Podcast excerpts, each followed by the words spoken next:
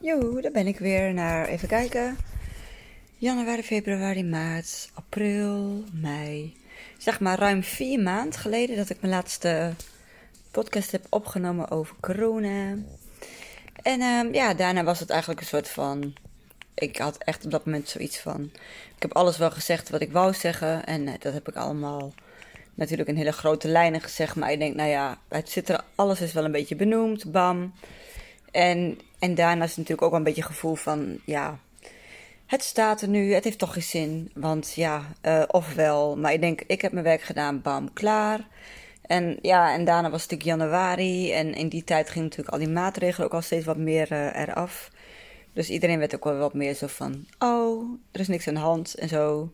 Dus de hele urgentie, die werd alleen maar minder. En um, ja, dan voel je ook eigenlijk wel aan alle kanten van uh, dat het um, op dat moment toch niet zo heel veel zin heeft om door te gaan. Maar um, natuurlijk bleef ik af en toe wel nadenken van, oh ja, ik heb ook nog een podcast en zo met heel veel afleveringen op zich. En eigenlijk, ja, mijn e-book en mijn gedachten, die, die neem ik ook altijd met me mee van, oh, eigenlijk ben ik dan elke keer weer verbaasd hoeveel dingen er gewoon uitkomen. Of over hoeveel dingen ik helaas mijn mening niet heb kunnen bijstellen. Maar ja, en dat geldt natuurlijk ook wel voor die podcast. Dat ik ook denk, ja. Maar ja, dan denk je ook, ja, maar wat, wat, moet ik nog doen? En heeft het wel zin? Nou, dat hele riedeltje dus weer. Maar ja, weet je, het laat me natuurlijk helemaal niet los. Ik um, volg zij, zijdelings nog steeds al het nieuws. En gewoon op de achtergrond steeds van hè, alle nadelige gevolgen van die maatregelen. En nu hoe, hoe alles lijkt ja, te maken lijkt te hebben alleen maar met Oekraïne. Hoe snel we lijken te vergeten wat de impact is geweest van, deze, van dit beleid. En ook de debatten die er worden gevoerd, of ook in de podcast, hoe, dat, hoe er wordt gesproken over steunpakketten. En dat, uh, dat ondernemers nu maar eens een keer zelf moeten gaan regelen en zo. Nou ja, en zo kun je het helemaal doortrekken. Maar dan denk ik, ja. Ondertussen wordt er alweer, uh, worden we alweer een beetje klaargestoomd voor weer een nieuwe, uh, hoe noem je dat? Golf, coronagolf. Ondertussen zijn aan de andere kant die hele vaccinaties, ja, dat is ook allemaal niks meer waard. Ook al ben je geprikt of niet, je staat weer op nul. QR-code is afgeschaft, iedereen mag alles weer. En, en, en dat vind ik op zich prima. Maar ik bedoel, ondertussen wordt die, die noodwet wordt verlengd dingen worden heel erg uh, makkelijk buiten de Kamer om, buiten de Tweede Kamer om. Een soort van alvast uh, helemaal klaargestoomd. Nou, dan heb je een paar debatten nodig waarin je iedereen een beetje uh, de mond snoert door een paar simpele manipulatietechnieken. Nou, en dan heb je dat ook weer voor elkaar.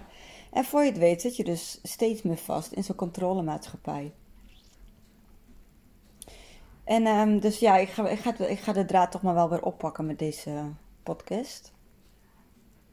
En dan wil ik het vooral gaan hebben over, ja, wat, wat kun je er nou aan doen? En um, ja, ik denk dat ik in de eerste, weet ik veel, 25 afleveringen of zo, heel erg die, die grote lijnen heb benoemd. Van, ja, wat is de, de, impact van de QR-code op je werk? Uh, ja, wat brengt het teweeg in families en zo? Nou, maar van dat soort dingen. Maar ja, het, het, gaat denk ik ook wel wat meer over details. Hè? Want iedereen wordt gewoon helemaal geraakt in, in het hele leven, zeg maar. En de ene meer de ander. Maar dan word je natuurlijk ook... Alles wat ooit vanzelfsprekend was, die wordt, dat wordt ook allemaal ineens kwetsbaar. En daar komt natuurlijk ook heel veel bij kijken. En uh, ja... En ik denk dat het ook veel, veel meer moet gaan over van hoe doorbreek je nou die stilte met elkaar. Want misschien denk jij wel van, wat maak je je druk? Alles is normaal. Weet je, als ik in mijn leven kijk, is ook alles normaal. Ik heb gewoon prima inkomen. Ik, uh, ik, weet je, ik heb totaal geen last van die maatregelen. Maar ja, uh, dat zegt dus niks over, de, over heel veel andere mensen in de maatschappij. Mensen die qua vaste lasten helemaal vastzitten. En ja, dus helemaal afhankelijk zijn gemaakt van inkomsten in een keurslijf zitten of in een omgeving waarin je niet kan uitspreken, enzovoort, enzovoort, enzovoort. Dus hoe jij het ervaart, hoe ik het ervaar, het is allemaal persoonlijk. En ondertussen moeten we ook kijken naar het grote geheel van hoe ervaren de meeste mensen dit en wat is daar dan in nodig. Dus ja, dus dit is even een heel kort verhaaltje, bla bla bla. En ik denk gewoon dat ik binnenkort weer even deze draad op ga pakken van deze podcast, omdat helaas bijna alles nog steeds op de achtergrond actueel is. En waarschijnlijk binnen no time tegen de herfst weer actueel is. En dat, dan is het nog, eh, nog erger.